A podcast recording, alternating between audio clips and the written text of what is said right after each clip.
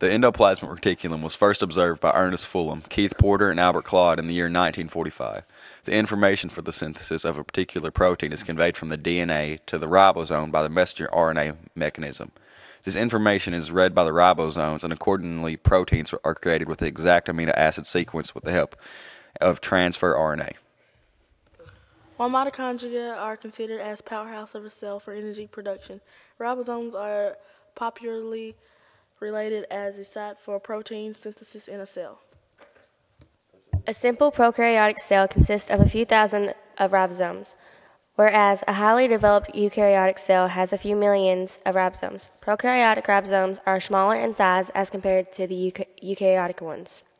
The ribosome was first observed as a structure when people like George Palade, Philip Siekevitz applied the electron microscope to cells in the 1950s using various cell stains involving heavy metals such as osmium. The ribosome was discovered as a machine that synthesizes proteins by the work of many people, leading to the identification of mRNA and tRNA by Paul Zamecnik, Mahlon, Hoagland, and others.